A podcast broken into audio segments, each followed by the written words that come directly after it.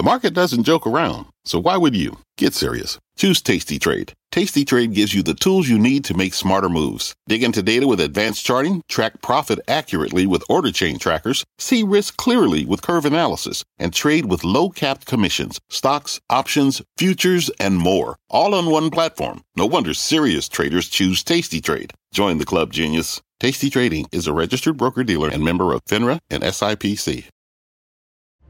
I'm Scott Wapner, and you're listening to CNBC's Halftime Report, the podcast, the most profitable hour of the trading day. We record this live weekdays at 12 Eastern. Listen in. Carl, thanks so much. Welcome to the Halftime Report. I'm Scott Wapner here, post 9 at the New York Stock Exchange. Front and center this hour, another test for tech just hours away. When Tesla reports, we debate what's at stake for the NASDAQ as the biggest market cap companies begin to release their earnings now. Joining me for the hour, Joe Terranova, Liz Young, Karen Firestone, Sarat Sethi. Everybody is in the house here, post 9 today. Let's check the markets. We're still in the red across the board. We're, we moved off the lows, though, but Yields are the story today. Um, Joe, you said on Monday, if I recall, you didn't like the setup no. for this week, in part because of yields.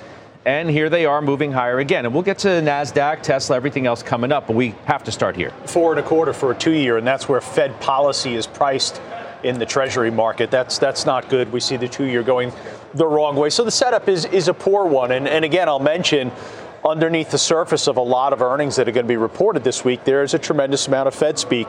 Raphael Bostic, Loretta Mester, uh, Patrick Harker. So we're going to hear a reiteration I believe, of a very hawkish positioning. We had the news overnight about European inflation. So back in the conversation, yeah, very once hawkish again, positioning. Though I bring up Bostic yesterday was like, all right, one more in May. Market already knows that, and then I'm I'm done. I think they're going to hold. Yeah, how I, hawkish is that? I mean, the market kind of knows it now, don't? I, again, that's that's why I think this week is a, a week in which we're running in place. Still think we're going to 4,200. I think the catalyst for that comes next week in the form of mega caps, but I don't think uh, the Fed speak is going to do anything to advance the market towards 4,200 this week. Liz, I mean, the VIX is at 16 and a half. Unbelievable. Um, there's just not much volatility around. There's what people would suggest is complacency abound um, for whatever reason. How do you see the market here? Well, there's volatility in the bond market, and there continues to be this contradiction between what's happening in equities with a sleepy, sleepy VIX and a really excitable move index, which is the bond volatility. And it used to be the case that bonds knew things before stocks did, and that sort of went away for a while. Maybe it's back. Maybe we're in a period now where bonds actually do know that volatility is coming and that volatility should be higher. I do think that there's some complacency. However, I don't want to accuse people of being complacent. There hasn't really been news to do anything about. Yeah, no, that's And true. earnings season started pretty strong. We were fearful of big banks' earnings and commentary, and it came out. We came out of the gates pretty good, which I think boosted sentiment and sort of calmed everybody down. So we're in this place where if we get some little positive news, the market probably does reach for 4,200. But the negative news is what we're all sort of on the edges of our seats for. I think if we had a drawdown here, it would surprise no one, right? So we're all positioned for that. We all keep talking about it, mm-hmm. yet we sort of fight our way higher and stay in this range. Well, there isn't anything or any big reason to do otherwise. Is the market Sarat more vulnerable, do you think, because breadth overall has been kind of lame? In fact, that you have, you know, as we embark on these mega cap companies that are going to start reporting Tesla in overtime tonight, it's been top heavy. You know, uh, tech, com services, the bigger market caps yep. are the ones who have really carried the yeah. market. Is it more vulnerable it, it as is. a result? It is. It's, it's, vulnerable because you look at the small caps, they've all rolled over. You look at all the leading indicators, they're all rolling over. But the large caps are kind of, we've seen this story happen before. And the question is, when money comes into the indexes, that's pushing up all these stocks. The active managers or other positioning are kind of saying, hey, we're kind of waiting for the market to come down. So you really, the, the path of least resistance is, is down, but you're not seeing any of that because we haven't had any catalyst to do it, to Liz's point. Uh, but I do think over time, with earnings coming down, it's going to be very hard to sustain these levels, at least in the next six months. I mean, you've been looking at this very issue, right? Top heavy market, the kinds of stocks underneath the surface that have rolled over. You wrote about it for yeah. CNBC Pro. Um, so you're thinking about it. How's it shaping your view then overall? Well, I, I think to Sarat's point, uh, if you think about small tech, uh, small cap and, and mid cap rolling over, uh, you know, I would say that they had they didn't roll from anywhere. They've been rolled. Oh, they right. they've sunk for a, a, long time now, and the differential between the large caps and the small caps is is so huge. Uh, if you look at the way uh, Apple has performed, it's up 26% year to date, and you can fit all of the companies, all the listed companies between 1 and 5 billion um, into Apple. The, the, market cap close to 3 trillion is equal to all, you know, 1,200 companies in that, in that range. So, uh, you know, I think if you get a boost, uh, if the tech names do well or better than expected next week, the market can keep going higher. And if they don't, that'll be disappointing, and it can drag those names down. Uh, and and that's not what the market has been expecting. I mean, uh, Joe, are, are we? I feel like we have this debate that we need to, you know, have. Are, are we improving overall, or are we setting ourselves up for a fall? Because I've got, you know, Mike Wilson and Marko Kolanovic on one side and then Mark Newton, Tom Lee, and then Credit Suisse today on the other side. Credit Suisse says technicals point to further equity strength. Mark Newton says no evidence of any break in trends. The area near 4,200, he says, could prove challenging to immediately exceed given the lack of catalyst. However, no evidence of any reversal is apparent at this time, and a bit of waning in breadth in and of itself is no reason to expect a stalling out. So if you're studying the charts, then yes, there is strong positive technical momentum. And that's obvious if you're looking at the NASDAQ. Fundamentally, I think the conversation comes down, and I shared with you on Monday, I think that the market did a good job in the fall discounting economic weakness. I think we're in the, the midst of that economic weakness right now. The real question becomes where do we go with earnings? And you know where I'm wrong on my assessment that I'd be very surprised if we retreat to the October lows is if this earnings recession extends far further than we believe. I think yeah. collectively there's the belief that it's going to take the shape of a V. It's going to be a V-shaped type of earnings contraction. Yeah, well, if you look at the estimates for later in the year, they correct. start to go. So that's, to your point, they go up. That's not that's that's priced into the market. What's not priced into the market is a prolonged malaise for earnings, and that's where my assessment yeah. of we don't go back to the now, October lows. That's where I'm wrong. Well, we, yeah. well that's to, to Joe's point. You know, the V is very different from kind of a U shape because if you're down there and then the market realizes we don't really are, we're not discounting the forward. We, right now we're looking through and everybody's expecting that. So that's where we're going to get some some clarity on. And if the Fed starts kind of not raising rates, that's going to actually push the market up. But if earnings are not sustainable, we will get that downdraft. I, am not, if I could just real quick, I'm not, I'm not as much concerned about the economic recession because in an, in an odd way, if we see a significant economic contraction, well, what do you do? You know the Fed pauses, and then whether you think it's justified or not, you begin to price in rate cuts, right? So that resolves itself. But what do you do in the case of earnings, especially if inflation comes down? You lose pricing power, margins contract. That's the bigger problem, I think, for the market is what happens with earnings. Well, I would take the other side. My fear is inflation does not come down as much and you still have 2 to 3%, closer to 3% inflation because wages are still going up and commodity prices are not coming down. And then you've got this, well, how much can the Fed actually cut? Which then brings down the overall market multiple. So, so that's kind of more of a bearish case, and that's why you want to. Right, stagflation, which is then where's your positioning and kind of do you want to be in energy and commodities at that point and staples because that's where you're going to get the biggest bang for your buck. Liz, what do you think about that question? Are we improving or are we setting ourselves up for a fall? Because we we have highlighted any time that Wilson and Kolanovic print anything, uh, which has been more negative than not of late, but it is balanced in some degree by the Fundstrats and Lee and Newton. And then, you know, like I said, the Credit Suisse technical note today, too. Yeah. I mean, the market has been surprisingly resilient in the face of everything that we know to be negative and in the face of everything that we know to be a headwind.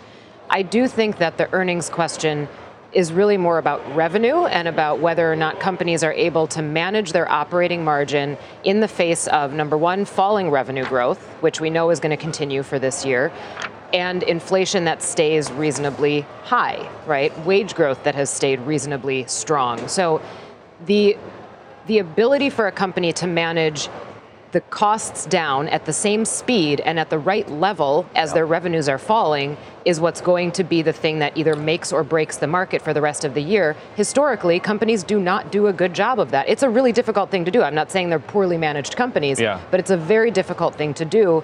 I don't think they've ever been able to do that. So Well, I'm not optimistic that earnings are going to hold up as well as the market thinks they are. It brings me back, though, Karen, to the mega caps, the ones who are sort of took the medicine first, Sure. if you will, in terms of the layoffs and right sizing and downsizing, understanding that their revenue growth was slowing Yeah. from where it was. So does that mean that they're better positioned now? Met, your Meta. Uh, target raised to 250 today, reiterate by Bank of America ahead of earnings that we're talking about.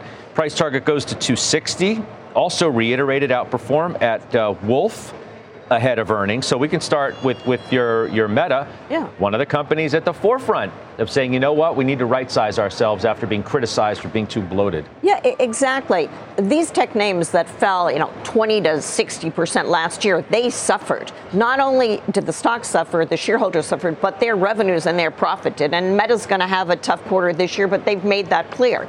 And and that's true if you look across the board at big cap. You know, if they've gotten religion, as we've talked about before, they're cutting people and they're down. You know, they're right sizing. I would say they're they're eliminating divisions that aren't making any sense. And the market has understood that, and the market has looked beyond a few weak quarters. And this could be the weakest quarter, or next quarter the weakest quarter. And they've rewarded the stocks. I mean, the the managements for doing things that they think are right. So if we can get through this next couple of weeks, and the market accepts where these companies, whether it's Apple, Microsoft, uh, Alphabet, Meta, Salesforce, et cetera, if it accepts what they're doing as the right step to the next growth phase, I think that staying where we are in this market at 41, 4,200 would be a real win for the market if we're able to do that. So, Sarat, you have Meta also. Um, this idea was put forward, I forgot the firm that did it a couple days ago, about the re rating being done. Mm-hmm. Right? The stock is up, yeah, I don't know what's up, like A hundred. 150, Right, right, right. 150% Yep. since the November 90. low. It, it was down in the 90s. Um, but that it's all it's all done now. so You've, you've had such a, an escalation in, in stock price that co- com- what are you rooting for now? Completely agree, right? When it was in the low 100s and 90s, there was a lot of debate about is this company done? Have they lost their way? Well, they, they kind of right, right, they're right sizing. The question, Scott's going to be how much money are they spending on the metaverse still? Because we haven't really seen any return on that. How efficient are they getting with artificial intelligence? Because he's been talking about that, Zuckerberg, that is, about how they're optimizing their advertising with that. And I think what is happening with Instagram as well. So you, you look at those, they're, they're going to have to show growth. The cost cutting is done. He can still do a lot more. There's a lot of fat there, but it's really what is the incremental dollar being reinvested at Facebook internally? How is that going to produce cash flow down the road? You don't know if it's done. I mean, you know, we'll, we'll, we'll see. Um, speaking of AI, it's uh, Karen Microsoft, Target. Right. I mean, you get the idea here, okay? Yeah. That despite the fact that these stocks have gone up a lot, Wall Street's not done getting on the bandwagon in an even more Yeah, they're slow. uh, strong way than they've been before. Microsoft target goes to 310. Reiterate by Deutsche. Even as we're cautious on near-term Azure growth, we look for results to begin inflecting higher. That's uh, the call there. They report next week as well. but they're covering their bases. You know, they've been so negative. Their strategists have all been negative Well, I about haven't been this negative. year. It's not like well, I know, but the analysts have not been negative. Correct, but they're they're trying to position in both. Let the strategists be negative about the market, and let the analysts say we still see upside to these big names. They can do it both. Sarat, Microsoft also. Look, I love the company Microsoft. I've been just taking a little positions off Microsoft. It's becoming too big in our portfolios. I'm not going to carry a 5% position in any stock. I never have. And I worry when you start getting so big and everybody loves the stock. You know, there you say one bad thing about Apple or Microsoft and you get hate mail. But what's the right size then for, for somebody in their portfolio? 5% is too big. What's right? I mean, I think two to three percent of a Microsoft is, is a good position. It's a great company, but it is actually pretty fully valued at this point. They, they, they have to keep on growing double digits on a very large base. Stocks up 21.5% uh, over the last six months. Year to date, 20%. So that's Your gr- former Microsoft. So that's you know, th- listen, that, that's a great fundamental observation on collectively all these companies. Um, I'm obviously studying momentum, and when you study momentum, you say to yourself, how high is high? No one ultimately knows the answer to that. In the case of Meta, I know it sounds extremely unreasonable. Let's remember, this is a stock that was 385 in September yeah. of 2021. So I know. It's, it surprised us already. Maybe it surprises us once again. If you're studying momentum, clearly it's Meta, it's Apple, and it's Microsoft. Where if you want to play the you know red light, green light, yellow light, certainly it's it's tinkering on green, clearly at yellow. Uh, Tesla, Amazon, Alphabet, not really there yet. They're still having the red light. But yeah. in each of the instances of the three names I mentioned, let's remember there is a potential fundamental tailwind. For Apple, it's the potential for services revenue to come in stronger than the street expects. And for Microsoft, there's clearly is a lot of tailwinds surrounding uh, the thesis for AI. As I said, Liz, though, you know, Tesla and overtime not a Tesla specific conversation, but when you get the you know sixth largest market cap company in the Nasdaq now reporting some 570 billion dollars, um, these reports become more important now to, to the overall story. Yeah. Whether you own Tesla or not, you better hope that the report is, is pretty good just for the fact that if you're invested in NASDAQ like stocks, the market cap's so high, it's going to have an oversized weighting in the reaction of the overall index. Right. Well, there's a couple things. So if if we're looking at the NASDAQ and looking at just the big tech names that have benefited so much this year so far, they've benefited from the fact that rates have fallen. We've seen this march down in rates until early April. And now rates are on their march back upward. I think it threatens a lot of that rally and at least the parts of it that are not necessarily fundamentally driven. And then you look at a company like Tesla, they've announced uh, how many price cuts at this year already. Why do they have to cut prices? They have to cut prices because demand isn't there. You're trying to stimulate demand in the product yes, it's good for inflation, but it's also signaling that demand is wavering. So this is the first earnings season that I think we're going to find out from a lot of these companies where we've gotten announcements on them trimming the fat, cutting employees, cutting costs. Did they cut it enough? Did prices come down enough to stimulate that demand? And that's going to go on for a couple earnings seasons, but this is the first one where the rubber meets the road.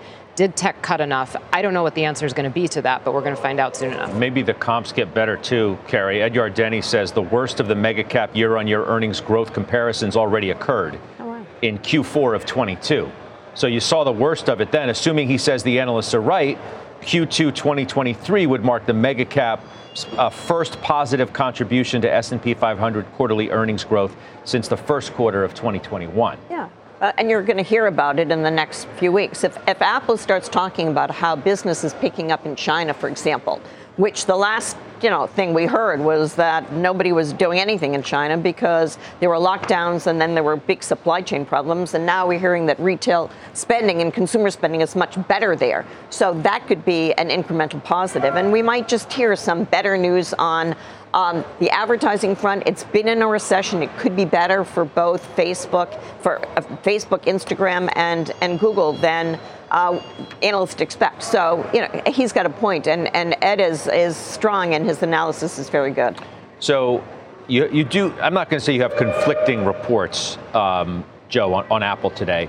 You get the price target raised at JP Morgan to 190. UBS uh, reiterates their buy. They, they have a $180 price target, yet they suggest it's unlikely to outperform in the near term. Hmm. Okay. Um, my, my, response to that would be it's it's outperformed so far year to date clearly, and uh, we all know very well that it's a position that I don't hold, unfortunately. Yeah. So we'll, we'll, find Yet. out. We'll find out that answer at the end of April, Scott. Well, I mean, you said um, if you study momentum like you do, I mean, it's going to come time to take the test. Either you're going to We'll see. There we'll are, see how you do on that test. Yeah, yep, Mr. There, Terranova. There's there's stoplights and they flash different signals. There's the SAT, the ACT, and the JOT. and we'll, we'll, we'll see how you do on we'll that. We'll find one. out that answer soon enough. But fundamentally, this this certainly is a company that I do not believe. Uh, while there there's probably not the degree of resiliency that maybe is priced into the stock, I also think that there also is still remaining strong tailwinds uh, that allow this stock to perform the way it does. You got some number twos ready? You got your number twos? we'll see. All right. I'm a tough grader, so we'll see what happens. I know you we'll are. See what happens. Sarat, before we take a break, you sold EA. I did. Electronic Arts. Why? Yeah, it did everything we wanted to do, and now the next growth for EA is mobile, and they're really not the biggest player in mobile. And I think there's so much competition coming there. They've got a great FIFA franchise. So, uh, you know, for us, we just took some money off the table, took, went to a little bit of cash to kind of wait and see we get some opportunities in the market. The conversation Stay make down you there. little, Stay down make there. you Look little that way. Just lay that way. Just Feeling look a down little there. uncomfortable. Squirming a little. Sweating a little bit. No, not not sweating. Just you know, Squirming. There's things called compliance. All right. Okay. Well, I don't. I didn't say anything. All right, we'll take a quick break. Up next, the bank trade. Morgan Stanley trading off its session lows following its earnings. We're breaking down the move next.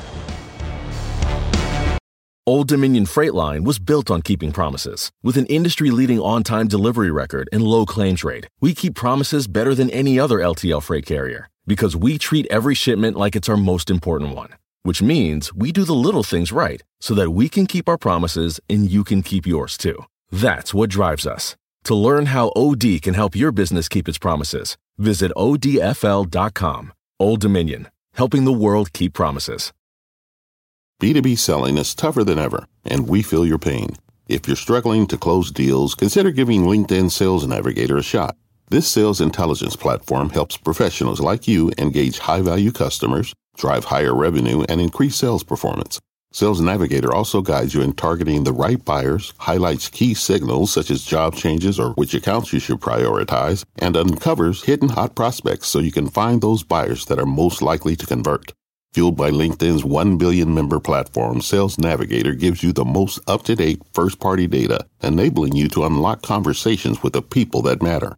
Right now, you can try LinkedIn Sales Navigator and get a 60 day free trial at linkedin.com slash halftime report.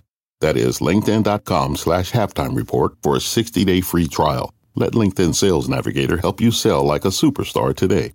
Just go to linkedin.com slash halftime report and get started.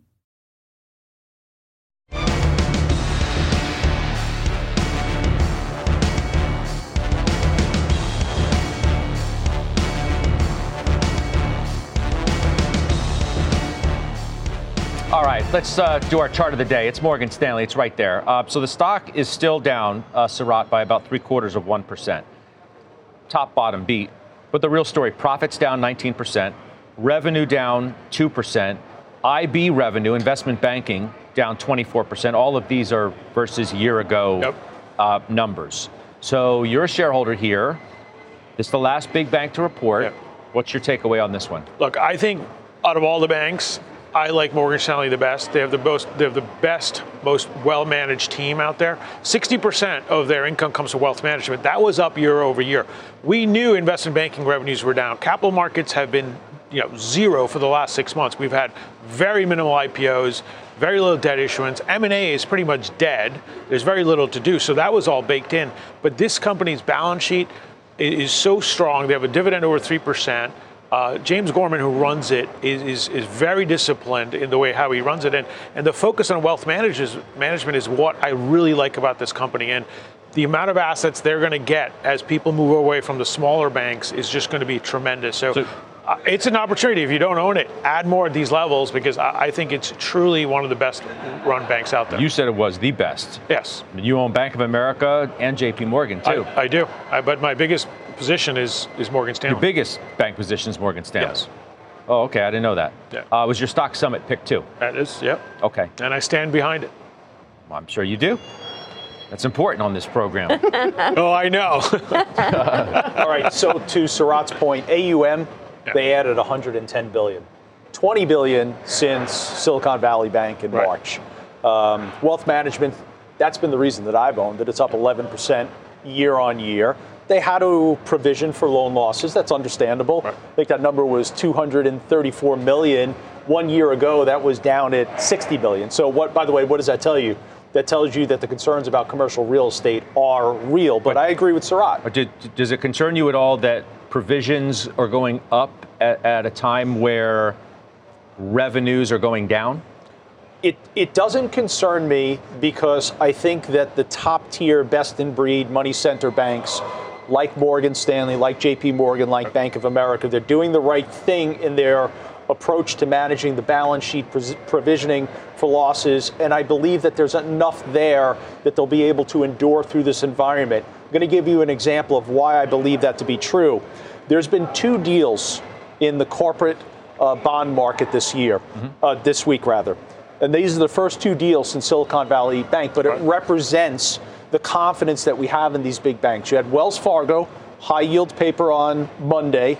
They raised nearly $4 billion. It was oversubscribed, $15 billion in orders. That's 11 year paper. And then Bank of America yesterday, that's the first in- investment grade uh, deal. So it's representative of the confidence that I think belongs uh, assigned to these top tier money center banks, and Morgan Stanley is one of them. And the one thing to watch as an investor is when you're investing in banks, the, the market does not pay you for earnings that come when you have a really good M&A year or a really good capital markets year. They're paying for steady earnings, and that's what you're getting from the wealth management business, and you're getting a well-run uh, business. I mean, Goldman Sachs is going to do better when you have a good capital markets year and you have IPOs and deals and everything else. Don't you agree? Not always, Scott. Sometimes the market looks through that and said that's a one time and we're not going to. That's why Goldman doesn't have a premium multiple compared to the rest. Where you really want a steady earnings over time, the market rewards that. I, I think I think it, I think the yeah. problem with Goldman is is the pivot to consumer banking, yeah. and, and I still think they're trying to wash that away. I kind of agree with Scott. You, t- you show me a good capital market quarter for Goldman and I'll pay the premium but, because but I, I would argue they're the best. But I would argue Morgan Stanley's right up there too. If Goldman's going to have a good capital market Morgan, share, so Morgan Stanley is up there because they've built the diversification story in the business model. To your point on wealth management, right. so has the, Goldman Sachs really done that? Nope. So I would rather get they both. want to. They Liz want Young. Um, all right, so we get through the banks unscathed for the most part, right? I mean, the big ones. Yeah, the big ones. Yeah. Well, I think it would have been a surprise if the big ones came out and said we had a terrible quarter. I think the, the regional banks' losses were the big banks' gain. So some of that maybe not as big of a surprise as we know the market moves on surprises. So we came out of the big banks unscathed. I think the market probably is expecting earnings and commentary from regional banks to be under pressure. I'd also point out that a march back up in yields is not going to help the uh, held to maturity securities valuation problem that is out there. So there's still a lot of stress in the system. There's still a lot of questions about credit tightening. There's still a lot of questions about loan losses that could pile up later in the year. And I don't think we're out of the woods necessarily. Uh, it could also be that second quarter earnings are the ones that re- things really do come out of the woodwork. Gary? Yeah, you know, unscathed. It's interesting. The market's unscathed. If you look at the year, I mean, if we're up nine percent roughly on the S and P, that's in light of there being this crisis that the market seems to have, you know, glossed over and moved beyond. So that's pretty impressive. And you know the the big banks, yeah. I mean, if you look at the bank index, of course they're down, but not that many uh, relative to what one would have expected. All right, coming up, payment problems. One top analyst is dropping his price target now on a payment stock. We break that down in our call of the day. There's the chart. We'll do it next. Grade my trade. Send us your latest stock move, and the investment committee will debate it and grade it. Email us at askhalftime at cnbc.com or tweet us hashtag grade my trade. What does it mean to be rich? Maybe it's less about reaching a magic number and more about discovering the magic in life. At Edward Jones, our dedicated financial advisors are the people you can count on for financial strategies that help support a life you love. Because the key to being rich is knowing what counts. Learn more about our comprehensive approach to planning at edwardjones.com slash find your rich. Edward Jones, member SIPC.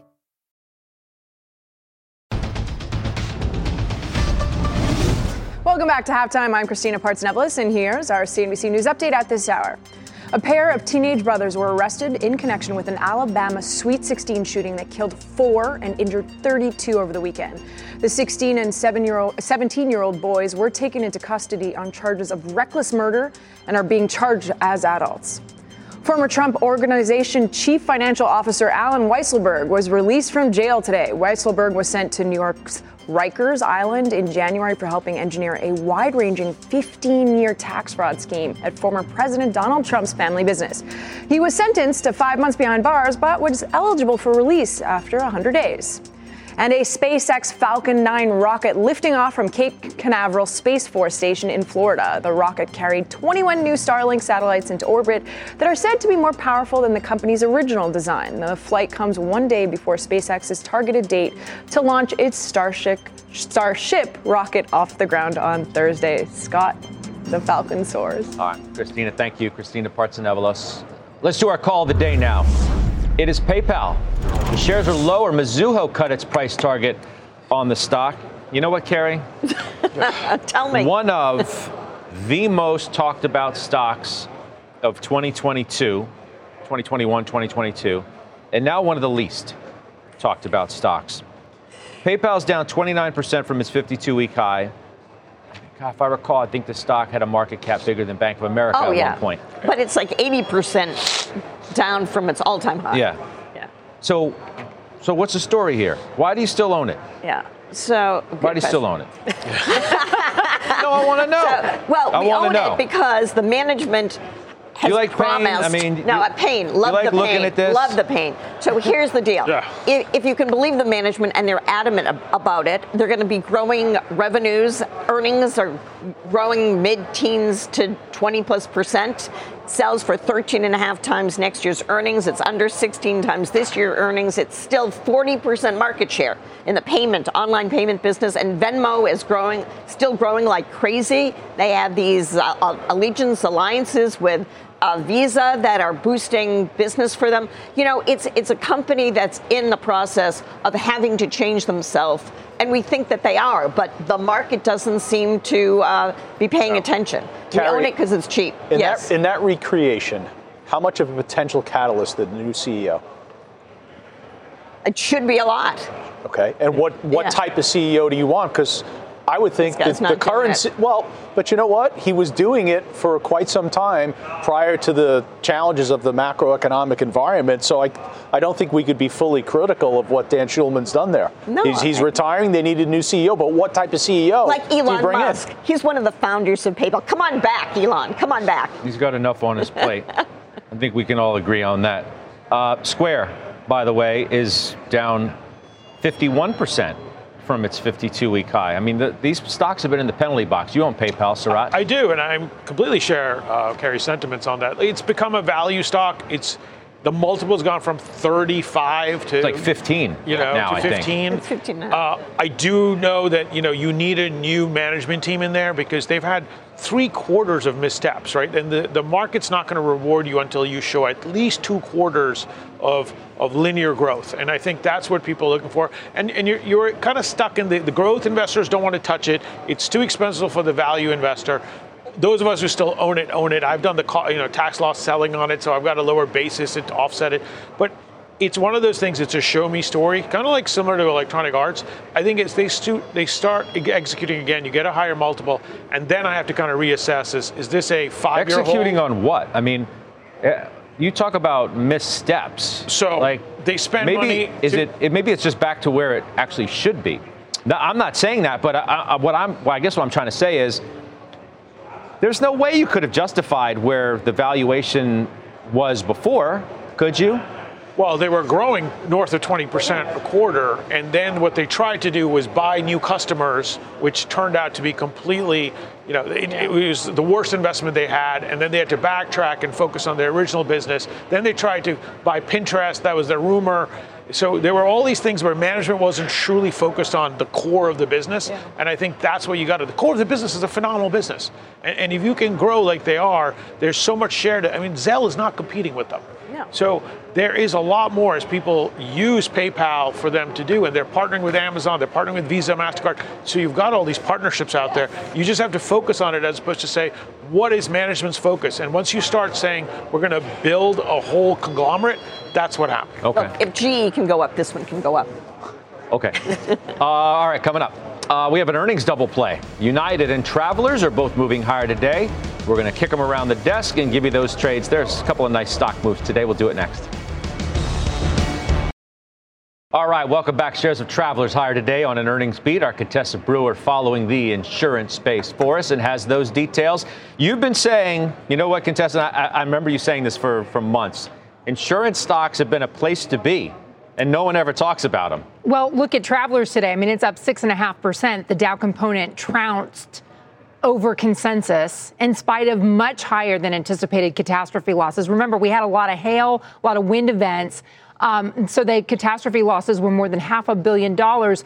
That's not really surprising because of all the weather here. A big part of this earnings beat had to do with a tax benefit one time. But a big reason the shares are climbing is because the company announced it's going to buy back 5 billion more shares and increase the quarterly dividend by 8% to a buck a share. Business insurance got especially strong. Personal auto insurance still struggling because of inflation. That's a big factor in how much travelers pays out on claims, you know, repairs, replacement, more expensive. On the call, CEO Alan Schnitzer really took some pains to detail all the ways the financial services of insurers are different than the banks, which are getting so much of our attention. The insurers love to say there's no such thing as a run on insurers. But the takeaway here is that Travelers works hard to match the duration of its assets to its liabilities. And he pointed out that even when they were in this low yield environment, they didn't go searching for higher yields by expanding the duration. So when I say that the insurers have been a place to be, you look at the dividends, you look at the safety, you look at the match between durations of assets and liabilities. And this is one of the reasons why I think there's a compelling argument to be made for the insurers. All right, Contessa, thank you. Contessa Brewer, the latest on Travelers, which Joe already knows the story because you own it in the Joe T. I, I Travelers, Chubb, and Progressive.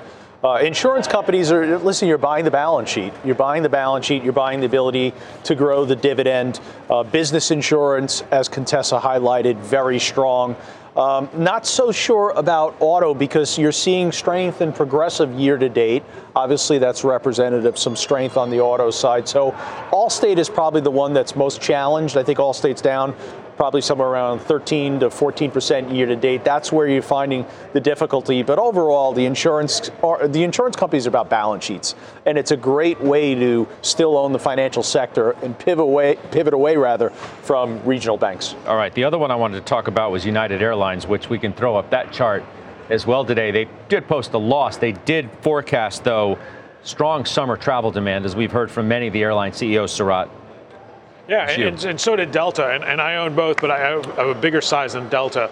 I think United is also benefiting because people are now starting traveling overseas to the Far East. That's what really hurt them as well. The thing with the airlines is they trade at five, six times earnings because of the debt on the balance sheet that they took on in the last two years. So the focus there has to be on discipline, and the airlines have already said this summer they're cutting back capacity. So that is going to be really interesting to see if they can maintain pricing and the stocks are reflecting it. So I do think they're good buys at this point because if even if you get lower demand, the capacity is so much lower than they've had in the last couple of years, they're going to be able to make money. All right, up next, Mike Santoli joins us with his midday word. Halftime's right back.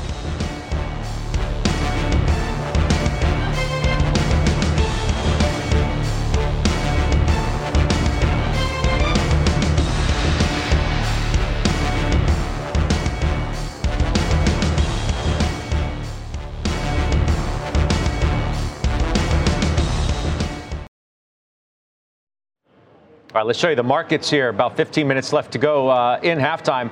Nasdaq's gone positive uh, by just about 10 points. You see, the Dow is off of its lows clearly, and the S&P flirting with positive territory as well. Uh, yields still up. 362 is the, the yield on the 10-year note. Big story today was the fact that uh, yields were up, and maybe that was pushing stocks down. But we have a little bit of a fight here uh, going on midday. Senior markets commentator Mike Santoli is with us now with his midday word. Uh, you know, we're looking ahead to Tesla. We've got IBM. We've got some others.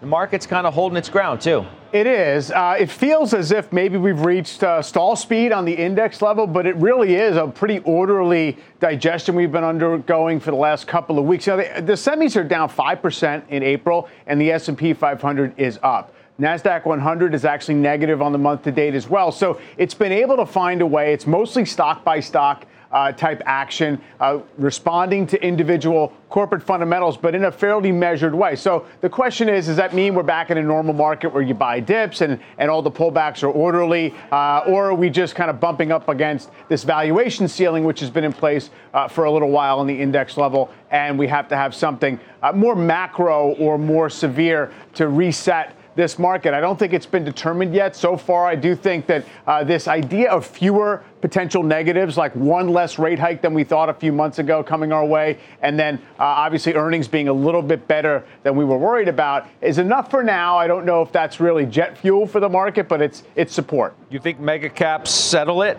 Is that the determining factor at this point?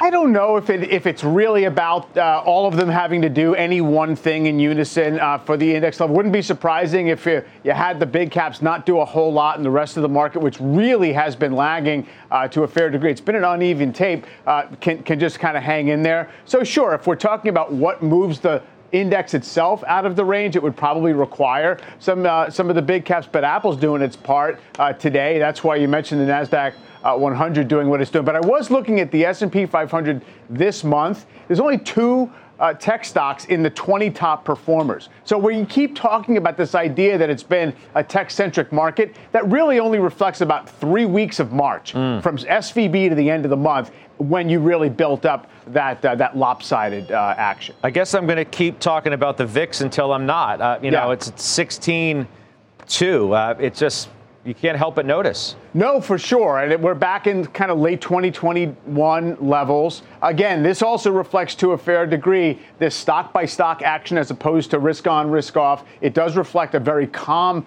tape that we've had for a while.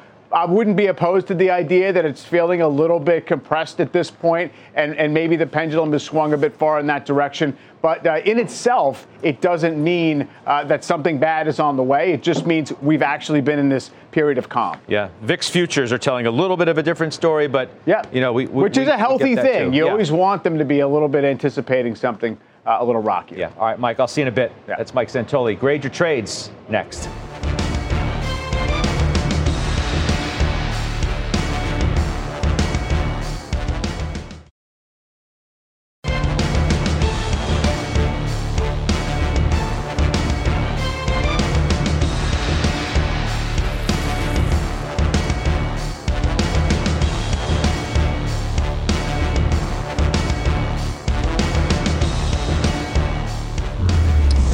Let's do grade my trade. Liz Young, you first. Gordy says sold SPY at 407, bought JEPI at 55. Uh, I will give you an A on that one. I don't think that the SPY is offering much risk reward at 18.3 times forward earnings on the index. And we're in a market where if we're waiting out this uncertainty, you can find a lot of ways to get paid while you wait, whether that's in treasuries, money markets, or something like JEPI that offers a really attractive yield. Okay, Joey, uh, Daniel says bought 50 shares of J&J on a pullback at 161.50. You own that, in the Joe T. Certainly has lost price momentum. Let's be clear about that. It's down 9% in the last year. Uh-oh. Down 7% so far year to date. Now, they raised guidance today. COVID shots outside of the U.S., that was a strength of this number. Um, I'll, I'll, give this maybe a C at best. I'm not particularly sure that I like buying J&J here. All right. Ouch. Should we play the Jaws music or anything? Or dun, dun, dun, dun, dun, dun. When's the rebalance? Just gonna smile. All right, Karen. Mike, Michael says bought NEE NextEra at 76.30.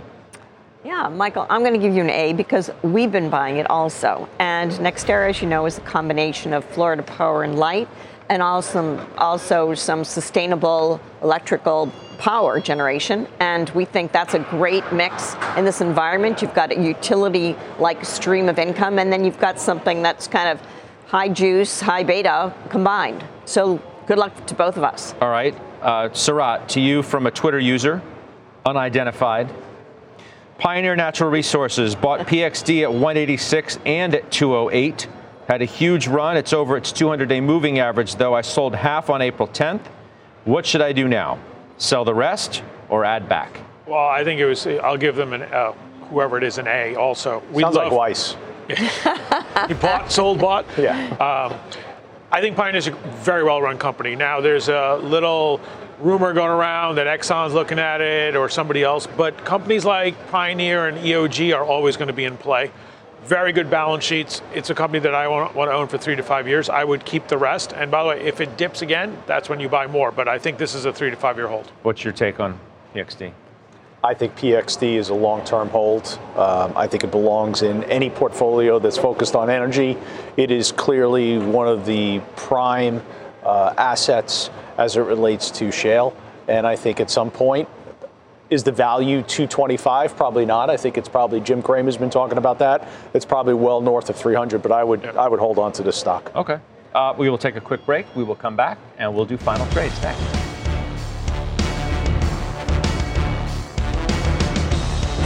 Are you following the Halftime Report podcast? What are you waiting for? Look for us in your favorite podcasting app. Follow the Halftime Podcast now.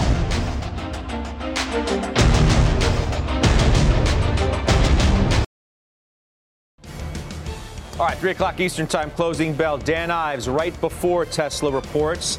Eric Jackson, we have Cameron Dawson today. Phil LeBeau, of course, is going to be with us because he watches Tesla, covers it, as you know. Frank Holland on IBM. There are more than just Tesla coming out uh, after the bell, so we will keep uh, our eyes on all of that. Uh, in the meantime, Karen, you have a new article. I referenced it at the top, but give us more details so people know where uh, where to find it. Yeah, well, it's interesting, Scott. I, I like to look at what parts of the market are doing well and then what's not doing well. And one group that fascinates me is those stocks that fell over 50% from their 2021 high. Uh, there's 125 of those stocks, over 5 billion market cap, and most of them have done really well. The top quintile is up about 70 percent since the bottom in December, and the bottom is down 13%, and most of them are smallish cap names. I mean, the capitalization difference between the good performers and the weak performers is just unbelievable. It's, you know, 8,000 basis points, and I, I think there are opportunities there for the stocks that really earn money. What do you think? I think it's fantastic. I think it's something I'm going to read. Yes. yes. everything that you You're write, I read. I read everything. Everything that I read it all. Thank you. All right, those were deep thoughts. I appreciate Yeah, it. well, Thank you. we don't have much time left in the you. show. We do. We actually did. Okay. Karen, why don't you give me a final trade? Uh, Blackstone, uh, a little dicey because they're reporting tomorrow, but the stock trades for a low multiple, and it could get added to the S&P. Been a lot, lot of worry about their real estate um, position, and it's not big as a percent of the company. And if they're added to the S&P, that would be fantastic. Sarat. Uber, I, it's an execution story. I think they have a, they've had a couple of good quarters, and uh, I, I, feel this is going to be a really good one too. Okay, uh, Liz Young. I think it's been long enough since I talked about short-term treasuries. Still like them. Talking about them again? Talking about them it again. It has been a minute. I waited. yeah, you did. All right, Joe T. ICE, the exchange, strong energy volumes. You see the strength in fixed income trading. A lot of momentum. You could be a buyer against 101. All right, good stuff. See you in uh, closing bell. The exchange is now. You've been listening to CNBC's Halftime Report, the podcast. You can always catch us live weekdays at 12 Eastern, only on CNBC. All opinions expressed by the Halftime Report participants are solely their opinions and do not reflect the opinions of CNBC, NBC Universal, their parent company, or affiliates, and may have been previously disseminated by them on television, radio, internet, or another medium. You should not treat any opinion expressed on this podcast as a specific inducement to make a particular investment or follow a particular strategy, but only as an expression of an opinion. Such opinions are based upon information the Halftime Report participants consider reliable, but neither CNBC nor its affiliates and or subsidiaries warrant its completeness or accuracy, and it should not be relied upon as such. To view the full halftime report disclaimer, please visit cnbc.com forward slash halftime report disclaimer. You seek the key, but first, you must learn the ways of precision, craft, and performance with Acura's all electric ZDX. With a premium Bang & Olufsen sound system up to a 313 mile range and a Type S variant with an estimated 500 horsepower, the ZDX is their most powerful SUV yet. Unlock the energy when you visit Acura.com to order yours today.